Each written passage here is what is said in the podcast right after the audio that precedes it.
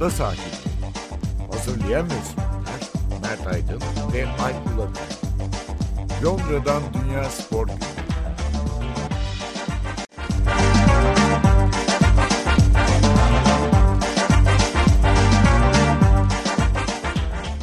Ada sahillerinden merhabalar.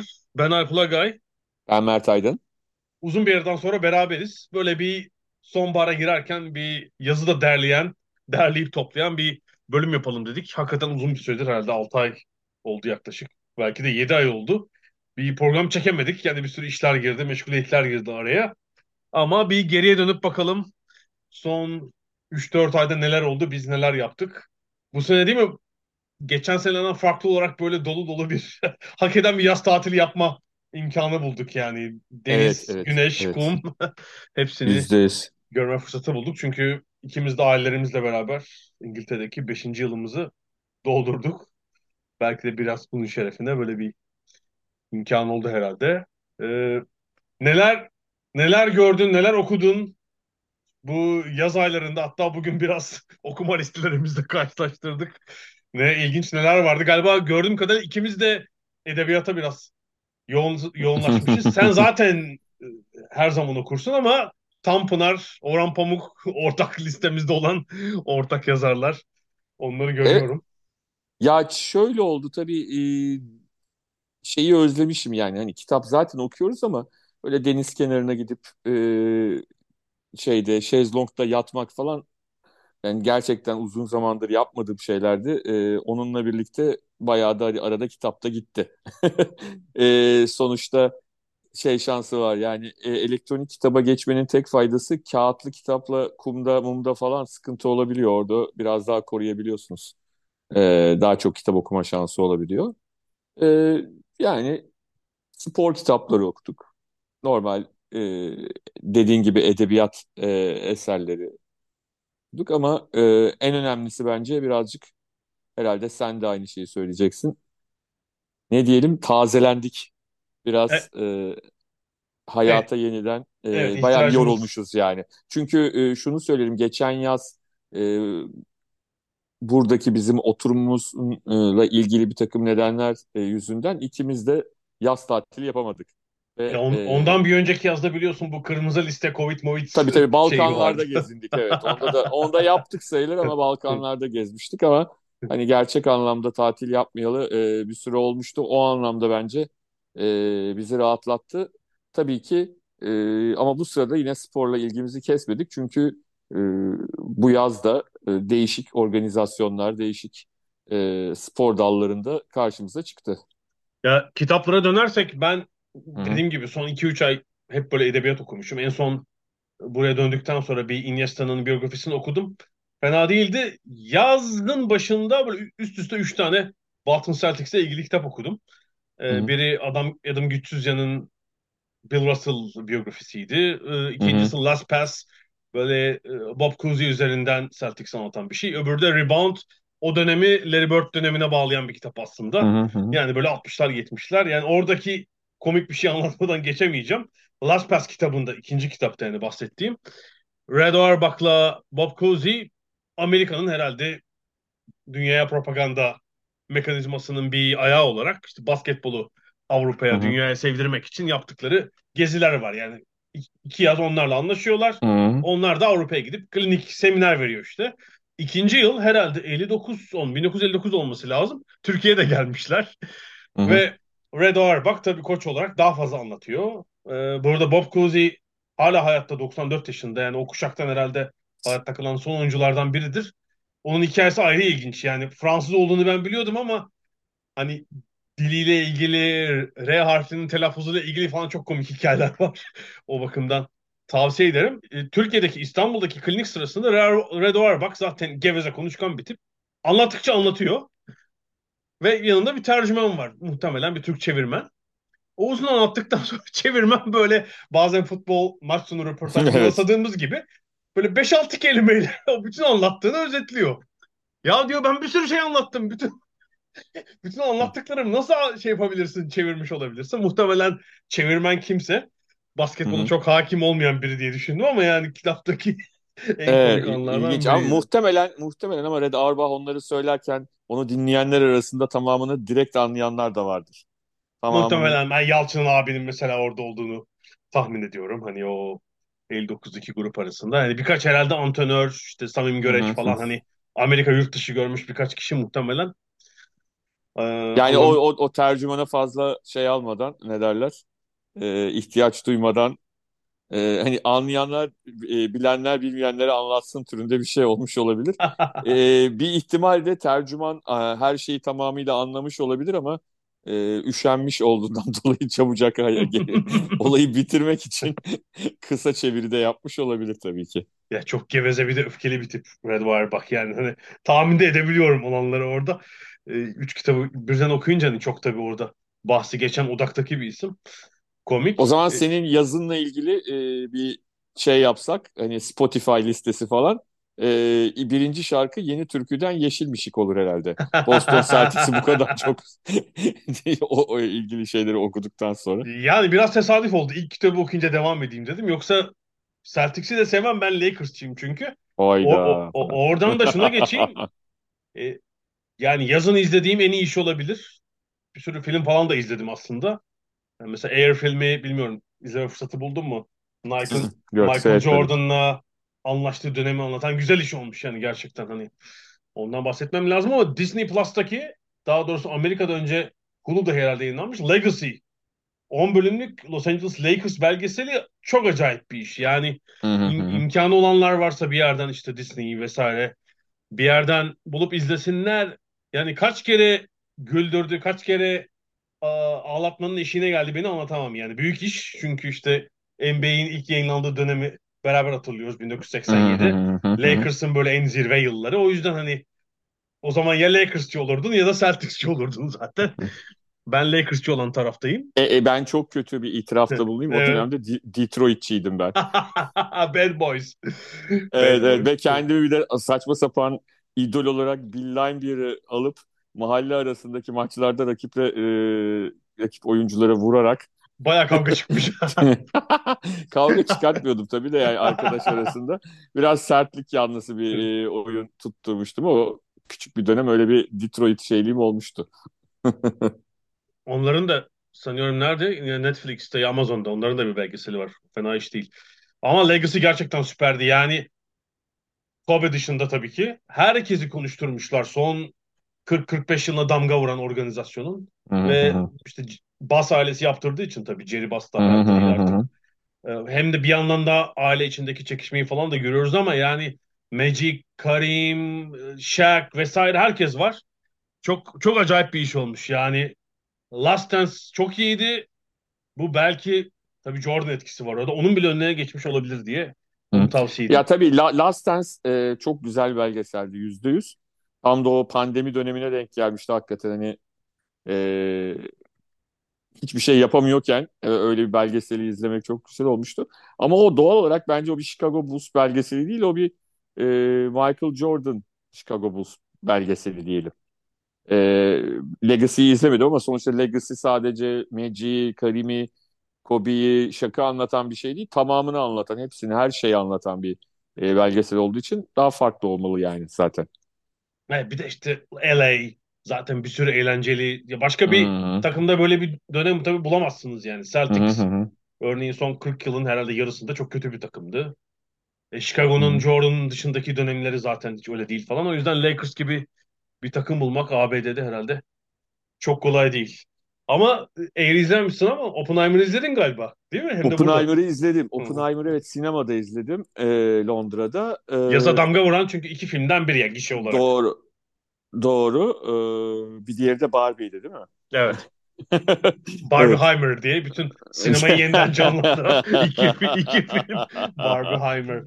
Ama o Oppenheimer'ı şöyle söyleyeyim hakikaten hani sinematografik açıdan, oyunculuk açısından, senaryo falan harika. Yani hani fi- filmde ben e, sonuçta ben sinema eleştirmeni değilim. Sadece bir izleyici olarak e, bir eksik bulamadım ama şey kısmı tartışılabilir. Yani herkes tartışılabilir. İdeolojik kısmı ya da işte e, gerçekten Oppenheimer o gelgitleri yaşadı mı atom bombası ile ilgili vicdanlar nasıldı falan. Bunlar tabii farklı konular ve bunlar hani e, filmin iyi ya da kötü olmasıyla ilgili değil bence. E, ben sinema için çok önemli bir eser olduğunu düşünüyorum. Hani şey düşündüğümde de Oscar adaylıkları düşündüğümde de herhalde filmde oynayan her oyuncuya bir Oscar e, adaylığı e, verilebilir diye düşünüyorum ama tabii o kadar olmayacak yani. Öyle, öyle bir ihtimal olmayacak. E, ama, Ama herhalde işte etkileyici bir film. senaryo, en iyi film, yönetmen, işte Tabii, görüntü tabii, tabii. yönetmeni falan herhalde. Çok Abi fazla. filmde bir eksik var abi. Bir eksik var. Onu söyleyeyim. Hani e, bir Christopher Nolan filmi ama Michael Caine yok filmde. Bu filmdeki izin istiyorum demiş. Bu filmde ona bir rol bulamamışlar öyle söyleyeyim. Onluk bir rol yok. Böyle yaşlı bir İngiliz profesör rolü bulamamışlar. Ya ben bir türlü IMAX'li bir sinema de- denk getiremediğim için izleyemedim henüz. Bakalım bir umarım bir, bir yerde yakalayacağım. Yani röportajları falan dinledim, bir sürü şey okudum ama filmin kendisini izleyemedim. Ya şöyle Umarım söyleyeyim. yakında. E, hani ben Cillian Murphy'yi e, özellikle şeyden çok severim. Ne derler? E, Peaky Blinders'tan. Peaky Blinders. Hı hı. Evet, evet. Başka bir iki filmde daha izlemiştim onu ama hani adam hakikaten e, Oppenheimer olmuş yani. Öyle, öyle söyleyeyim. Ve şey de müthiş tabii. Yani onun da altını çizmek lazım. Sadece o değil ama hani Cillian Murphy üçlü diyelim. Cillian Murphy, Emily Blunt ve Robert Downey Robert Jr. Downey. Evet. Yani e, bu üçü, yani diğer oyuncuların tamamı çok iyi. Hiç e, şeysiz ama bu üçü hakikaten e, damgasını vurmuşlar yani. Sürüklüyorlar. Sürüklüyorlar. Yüzde yüz. Süper. Güzel. Sanat kitap sinema köşesi oldu. Harika. Peki ya çok uzatmayacağız bu bölümü çünkü uzatınca ben sonra benim imalkarlığıma geliyor falan. Şey oluyor. Bir de böyle yazın sporuna bir göz atalım. Hani bu geçen 3 ayda 3-4 ayda neler böyle Hı hı. gözüm, gözümüze çarptı diye. Yani yaza damga vuranlar herhalde işte değil mi? Dünyada Kadınlar Futbol Dünya Kupası, at- bol, bol dünya rekorlu atletizm sezonu. E, Türkiye açısından da uluslararası ayağı olduğu için herhalde kadın voleybol milli takımı Yüzde yüz. diyebiliriz. Yani bunlar aklıma geldi. Yüzde yüz. Yüzde Değil mi? Yani e, yani önce vo- voleybol milli takımıyla başlarsak zaten yıllardır 20 yıldır böyle gelen bir süreç var. Hatta öncesi de var. Ben bunu hani birçok yerde bununla ilgili konuştuğum hakkında çok yazdım. Hmm, onu eskileri tekrarlamaya gerek yok. Yani şu son bir yılda ama dikkat çeken nokta dan bahsetmek lazım. Hani bir yıl önce de Türk milli takımı kötü değildi ama mikro düzeyde şu eklemeler oldu. Bir, Voleybol Federasyonu bir takım eleştirileri dikkate alarak mesela dünya çapında bir antrenörü gönderip dünya çapında yerine başka bir antrenör getirmeyi hemen kış aylarında öyle bir önlem almayı Evet. böyle bir yola gitmeyi akıl etti yani. Şak diye öyle bir Evet. önlem aldılar. İkincisi de tabii Vargas etkisi. Ya Evet. dünyanın şu an herhalde te- bence deneyimsizliğine rağmen en iyi oyuncularından birisi. İnanılmaz bir atletik kabiliyet. Onun da çok çabuk takıma uyum sağlaması, kaynaşmasıyla beraber. Zaten geleneğe sahip bir ülkenin, üst düzey bir ülkenin takımına girdiği için bu hemen etkisini gösterdi yani yeni antrenör. Hı hı. Onun yaptığı bazı küçük hamleler ve doğrusu müthiş bir sonuç yani. Ee, hatta arada konuşuruz yani. Ben Türk spor tarihinin tarihindeki en büyük üç başarı şöyle görürdüm. Yani genelde takım sporlarını ya da takım halinde alınan işleri Hı hı. değerlendiriyorum. Birincisi erkekler futboldaki dünya üçüncülüğü. İkincisi erkekler basketboldaki dünya ikinciliği. Üçüncü de şöyle derdim yani 1960 Roma'da güreş milli takımının 7 Hı hı. altın 2 gümüş madalya alması derdim. Şimdi üçüncülüğe bunu artık bu Avrupa şampiyonluğunu koyuyorum. Hatta belki bu yazı bütün olarak değerlendirmek lazım. Doğru. Viyana'l üstü Avrupa Şampiyonası. Yani olimpiyata alırlarsa e, ben O muhtemelen birinciliğe, bir ya, birinciliğe koyacağım muhtemelen. Zaten yani şöyle diyeyim, e, olimpiyatta hakikaten e, bir takım sporları şampiyonluğunun ötesi çok fazla. Dünya futbolda da Dünya Kupası kazanmak olur yani hani onun e, eşiti e, diyebileceğimiz bir şey. Ama bütün bunların ötesinde e, ideolojik ve fikren bölünmüş bir ülkeyi birleştirme başarısını da gösterdiler. Yani bu çok bence hani Türkiye gibi burada e, rahatça bence söyleyebiliriz. Türkiye gibi e, özellikle insanların e, %50 %50 civarında bölündüğü e, bir ülkede e, bunu en azından %80 yüzde 90 %10'a indirmeyi başardılar. Öyle söyleyeyim. Tabii tabii bu bu kadınlara yani şu anda helal bu başarıya rağmen muhalefet etmek de demeyeyim yani. Böyle bir, bir takım sivri sesler var bunlara karşı çıkan. Yani tamamen düşmanca hatta diyebileceğim. Yani evet evet işte onlar yüzde, yüzde beş falan yani. Beş evet. diyelim. Yani yüzde elli yüzde ellilik bölünmeyi yüzde doksan beş yüzde beşe indirdiler. Hı. Bence bu çok çok e, önemli bir şey. Çok çok önemli bir şey. Türkiye'nin şu anda içinde bulunduğu e, genel durum anlamında söylüyorum. E, bu bile e, çok önemli ve yani şu anda hani e, gerçekten voleybolcu kızların e, tanınırlık düzeyi e, en üst seviyeye ulaştı diyebiliriz herhalde Türkiye'de. Tabii müthiş. Yani şu an erkek basketbolunun önünde olduğu gibi takım spor olarak hem milli takım hem kulüp düzeyinde tanınırlık, bilinirlik seviyesinde de öyle. Mesela yanılmıyorsam ben zaman zaman kontrol ediyorum. Hani sporcuların, voleybolcuların özellikle Instagram'daki e, takip e, takipçi sayılarını. E, Zehra Güneş sanıyorum dünyada en fazla takipçisi olan voleybolcu. Kadın erkek. Hı hı. 3.2 milyondu e, şampiyonluk günü. Ertesi gün 200 bin takipçi aldı. Sonra baktım üzerine 200 bin daha almış galiba. Hmm. 3, 3 milyon 600 bin takipçisi var yani. Sadece bir mecradan bahsediyoruz. Yani Twitter'a falan dikkat etmedim bile. Daha çok Instagram'da var diye. Bir de yani şu önemli voleybol açısından. Mesela bizim bulunduğumuz Büyük Britanya'da tabii hiç yok sayılan, küçümsenen bir dal ama aslında çok yaygın tatbik edilen bir spor dalı ve özellikle kadınlardaki güç güç dengesine bakıldığı zaman şu Avrupa iyi. E, Kuzey Amerika iyi. Hı hı. Güney Amerika'dan çok iyi bir takım var. Hatta Karayipler fena değil. Üstüne Doğu Asya'da iyi. Tabii ki. Bir de böyle çünkü diğer takım sporlarına bazen olmuyor. Mesela erkek evet, basketbol evet. ya Asya çok kötü erkek basketbolda mesela. Doğru, doğru. Bu son dünya şampiyonasında da gördük. Yani 8 takımı var. Çok kötü hepsi. Çin dahil yani. Berbat durumdalar. Hı hı hı. Ya Afrika'da iyi değil falan. Hani kadın voleybolu öyle değil yani. Afrika tabii, hariç tabii. dünyanın her yerinden iyi takım bulabilirsiniz. Hani iyi de değil yani. Çok iyi takım bulmak mümkün. Bu bakımdan tabii da yani, önemli bence. Tayland'ından Japonya'sına, Çin'ine. E tabii Çin bir süper güç mesela. Ki şey yok bak 10 yıldır herhalde e, Küba hiç ortada yok. Bir dönemin evet, süper evet. ülkesi. Küba hiç şey esamesi okunmuyor yani şu anda. Ona rağmen böyle bir güç e, dengesinin içinde işte Türkiye dünya sıralamasında birinci. Bravo diyelim.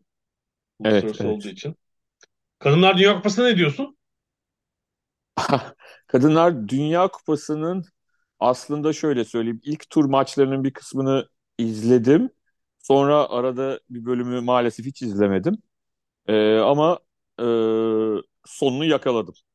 Hatta e, İngiltere'nin e, İspanya ile oynadığı final maçı e, neredeyse hani şunu gördüm insanlar evlerinde ve e, çok erken saatlerde gündüz maçıydı e, saat farkı nedeniyle hani evlerinde ya da publarda izlediler İngilizler. Yani neredeyse sokakta kimse yoktu. Sen çünkü sen Londra'ya dönmüştün. Ben Türkiye'deydim evet, değil evet, mi? Öyle evet, oldu herhalde. Evet, Tabii evet, evet. İngiltere saatiyle 11'de miydi o maç? Sabah 11'deydi galiba değil mi? Daha mı erken? O... 11. Öğleden önceydi. Öğleden önceydi. 11'deydi. Yani. 11'deydi. 11'deydi. Yani saat 11'den e, 1'e kadar hatta daha sonra bizim aramızda bir espri bu. Daha sonra da hani pub'da izleyenler üzüntüden içmeye devam ettiler. Hani onların da çıkması bayağı akşam oldu. Çünkü pub'lar için özel içki e, izni alındı. Yani pub'ların hani açılma saati 12 ama hani e, işte evet 12'den sonra içki verebiliyorlar falan. Hani 11'de maç olduğu için e, öyle bir başvuru yapmış pub'lar e, devlete ki hani 11'den itibaren verebilelim diye e, maçı ver, e, izlemek için. Ama yani şunu söylememiz lazım ki e, final maçı için söylüyorum. E, İspanya e, maçı hak ettiği gibi belki çok daha farklı kazanmayı hak ederek e, oynadı. Yani sahadaki performansları belki de İngiltere kalecisi Örps'ün hem penaltı hem de birçok e, pozisyonda başarılı kurtarışları olmasa e, İngilizler hani Dünya Kupası finali oynamanın sevincini 57 yıl sonra herhangi bir futbol takımıyla e, buna sevinirken yiyecekleri tarihi bir farkla da çok üzülebilirlerdi ama e, kaleci Earps hakikaten e, belki de gerçekten dünyanın en iyi kalecisi müthi, müthiş oynadı yani. Müthiş oynadı ama İspanyollar kazandılar ama İspanyollar kazandılar ama hani kazandıklarına da pişman oldular tabii sonra yaşananlardan sonra. Ya o da yazın skandalı oldu yani Rubiales'in yaptığı ve hani yaptığından sonra üstüne bunu savunması ve bir takım desteklerinin Ya çıkması buna hani bir ya. şey diyoruz hani ilk bölümünü söylemeyeyim e, yayınımızda bu kelimeleri kullanmak isterim ama sıvama denir ya sıvama bölümünde yaptı daha sonra. Yıkama ve sıvama falan. Evet, evet, öyle diyelim ama aslında biliyorsun olay çok daha eskiye dayanıyor. Yani e, Rubiales'ten çok hoca ile başlayan bir sıkıntı var. Hoca ile ilgili sıkıntı da Rubiales'in zaten e, çok da hoş olmayan bir tavrı var geçmişte. E, oyuncuların özellikle hocanın hakaret ve e, sözlü tacizleri nedeniyle e, hocadan şikayet eden 15 oyuncu işte bunlar milli takımı bırakıyor falan bir sürü hikayeler dönüyor. E, bunun üstüne yine de e, işte İspanya Dünya Kupası kazanıyor. E, şeyin ne derler başkanın e, öpücüğü bunun üzerine çıkan şeyler bir şekilde e, başkanın ayrılmak istemeyişi şu bu derken hem başkan gitti hem hoca gitti. E, İspanyollar da rahat nefes aldılar diyebiliriz herhalde. Yani İspanya'nın tabii son 7-8 yılda yaptığı aşama inanılmaz yani hiç buralarda Tabii değilken tabii. İspanya işte bu tabii profesyonelleşmenin inanılmaz bir etkisi var yani sadece İspanya için değil Tabii İngiltere, Fransa çünkü tam zamanlı bu işe vakit ayırdığı zaman kadınların ne yapabileceğini, ne kadar organize oynayabildiklerini çok iyi görüyoruz yani ve ve de şu- şunu söyleyelim. Yani hani e, şimdi erkekler futbol 3 aşağı 5 yukarı e, şeylerin e, taşların yerine oturduğu bir spor. Yani nerede iyi oynanıyor, nerede kötü oynanıyor. Tabii ki zaman zaman yükselenler, inenler var ama ağırlıklı olarak e, dünyadaki süper güçler belli. e, 100 Onlar yıldır çok da profesyonel iyi kötü yani 100 yıllık bir profesyonel geçmiş var doğru. yani Ama neredeyse. e, kadınlar futbolunda öyle değil. O yüzden de mesela e, ilk defa bir İspanya, İngiltere ikisi birden ilk kez finale çıktılar. Yani futbolda mesela bunu görmek çok zor şimdi. İkisi birden, iki finalistin birden ilk kez bir Dünya Kupası finali oynadığı bir kupa izlemek çok e, düşük bir ihtimal. Hani biri tamam ama ikisinin birden ilk kez oldu. E, o yüzden hani daha e, kadın futbolunun alacağı çok yol var o anlamda. Yani daha biz belki de 4 yıl sonra çok başka bazı enteresan ülkeler göreceğiz. E, bugünlerde çok kadın futbolunda iddialı görmediğimiz. Yani Ya burada orada daha burada bile daha sinyalleri sürecek. var. İşte Tabii tabii. Filipinlerin gruptan maç kazanması, Haiti'nin 3 maç kaybetmesine rağmen direnci, işte Nijerya'nın gruptan çıkması mesela Ha- hatırlıyor e, musun? 4 yıl önceki kupada yine İngiltere'deydik. Konuşuyorduk. on, Mesela dünyanın 10 numarası kim şimdi hatırlamıyorum. Amerika'ya 8-0 falan yeniliyordu grup maçında. Ya bir Yani Tayland dünyanın 13-0 mı ha bitmişti? Bir ha Tayland maçı Tayland vardı tabii Tayland evet maçı falan. ki Tayland da dünya sıralamasında 20. falandı yani. Şimdi mesela erkekler futbolda dünya sıralamadaki 20.'nin birinciye 13-0 yenilme ihtimali hani anca 4 kırmızı kart 5 e, bilmem ne falan olursa maçında olur. Yani 13-0 San Marino'yu artık yenemiyorsun yani. Eskiden yeniliyordu. Ya anlatabildim mi? Ya, o yüzden e, hani yavaş yavaş kadınlar futbolunda da o toparlanma, o yerine oturma olacak.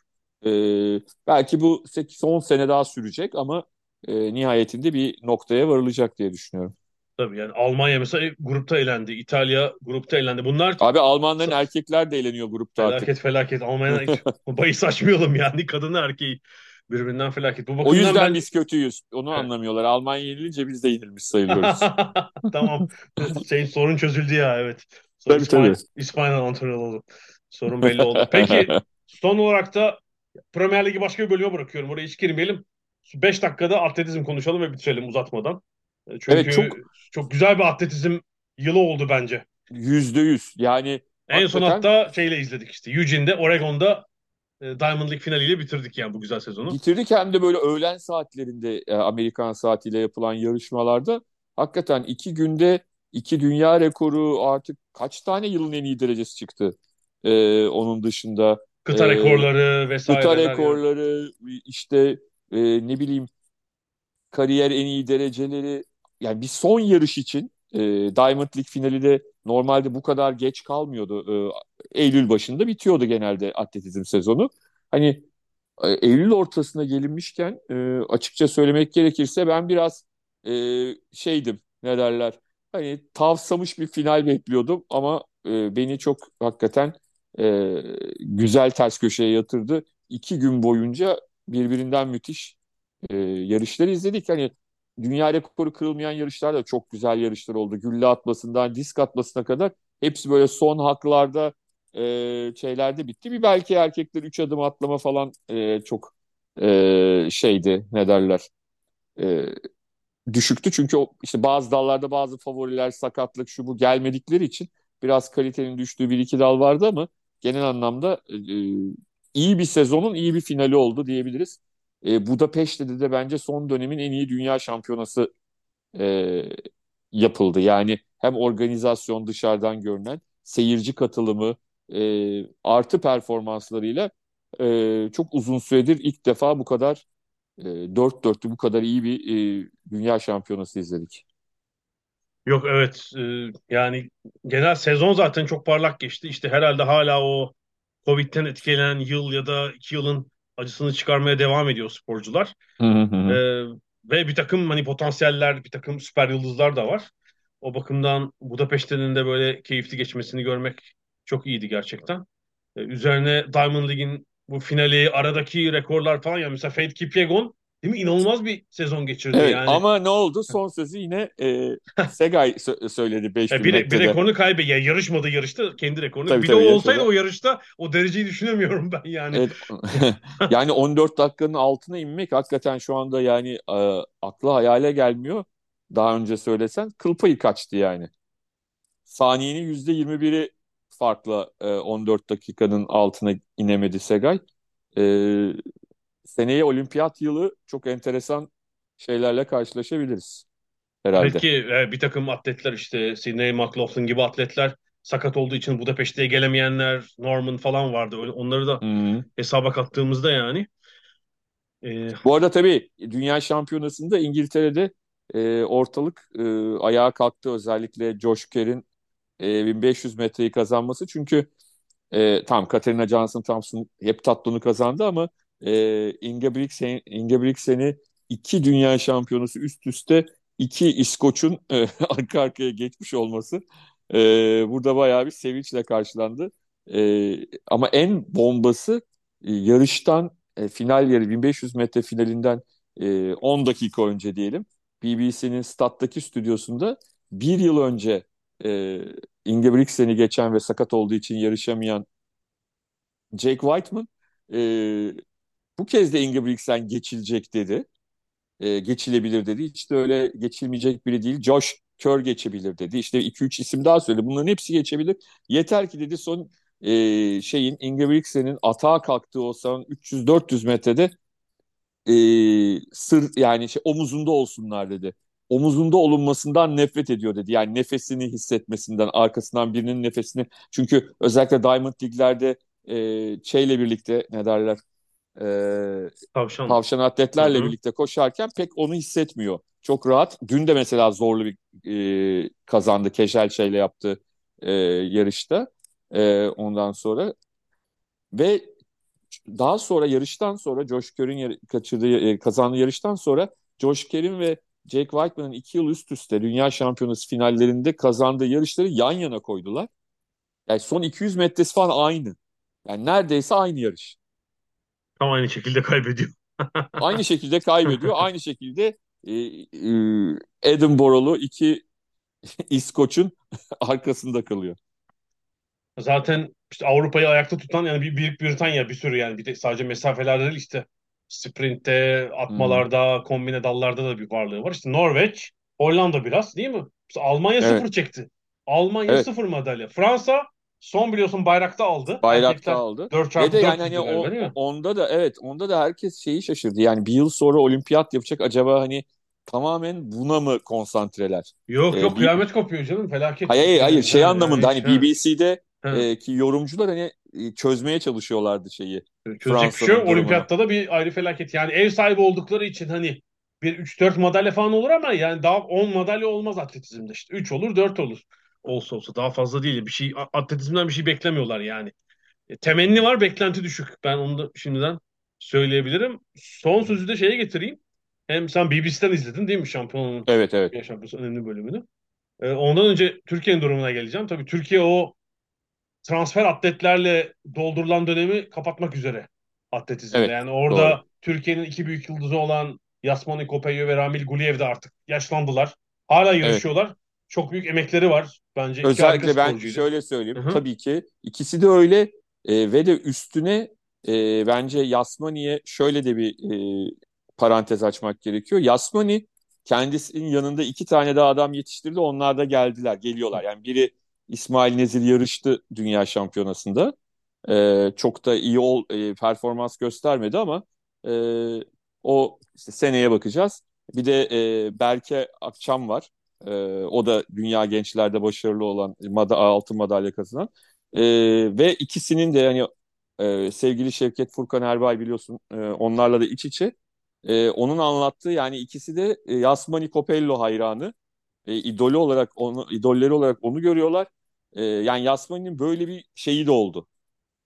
E, Umarım çünkü bu şampiyona tam bir fecaatle bitti yani. Katılım yüzde yüz. Yani 46 ülke madalya aldı rekor. 71 ülke ilk 8'e herhangi bir dalda en iyi 8'e sporcu soktu. Aralarında Türkiye yok. Ya bir tane ilk 8'e sporcu sokamadı Türkiye. Yani bence fecaat evet. bir sonuç yani. Evet evet evet. Felaket. O konuda yüzde, yüzde yüz. Yani e, çünkü e, Yasman ile Ramil'in başarılarını yatsımıyorum ama şöyle tabii yapay bir durum. Onlar zaten Türkiye hazır gelmiş sporculardı.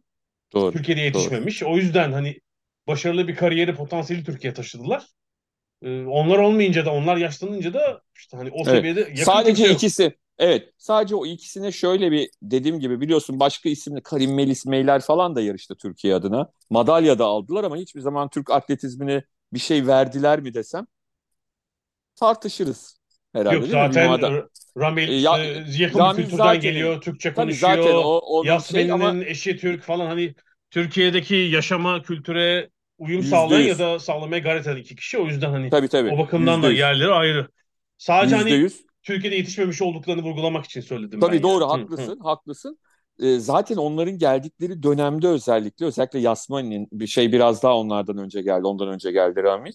Ee, Yasmani'nin geldiği dönemde Türkiye'nin önde gelen atletlerinin hemen tamamı doping nedeniyle e, ceza almış durumdaydı.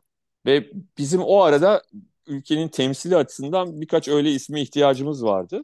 E, bence onlar görevlerini sonuna kadar yaptılar. Yani hakikaten Türk atletizmine yani sadece madalya anlamında değil. Tabii ki Ramil dünya şampiyonu oldu, Avrupa şampiyonu oldu, Yasmani Avrupa şampiyonu oldu, e, olimpiyat üçüncüsü oldu. Bunlar müthiş başarılar ama onun dışında da e, arkadan gelen gençlerin de e,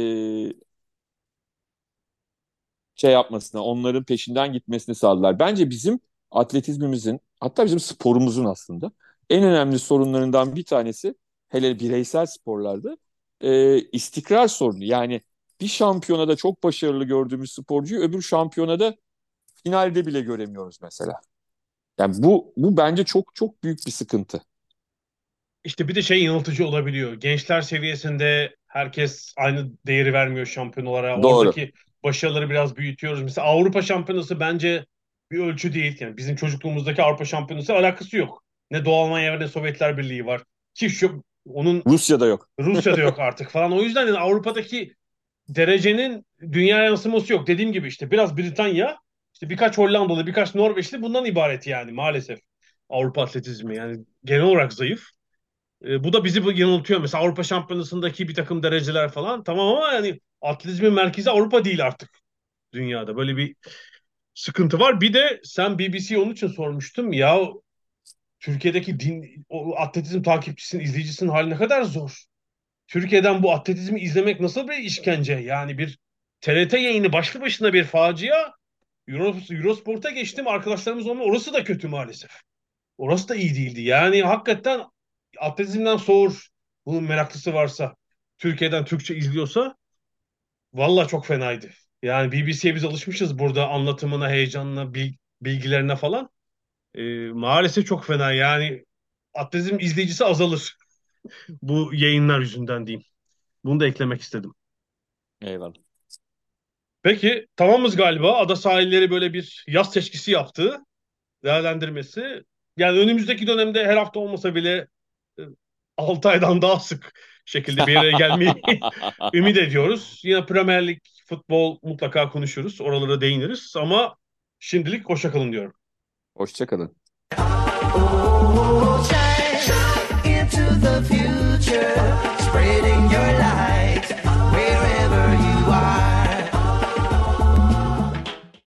Ada Sahili.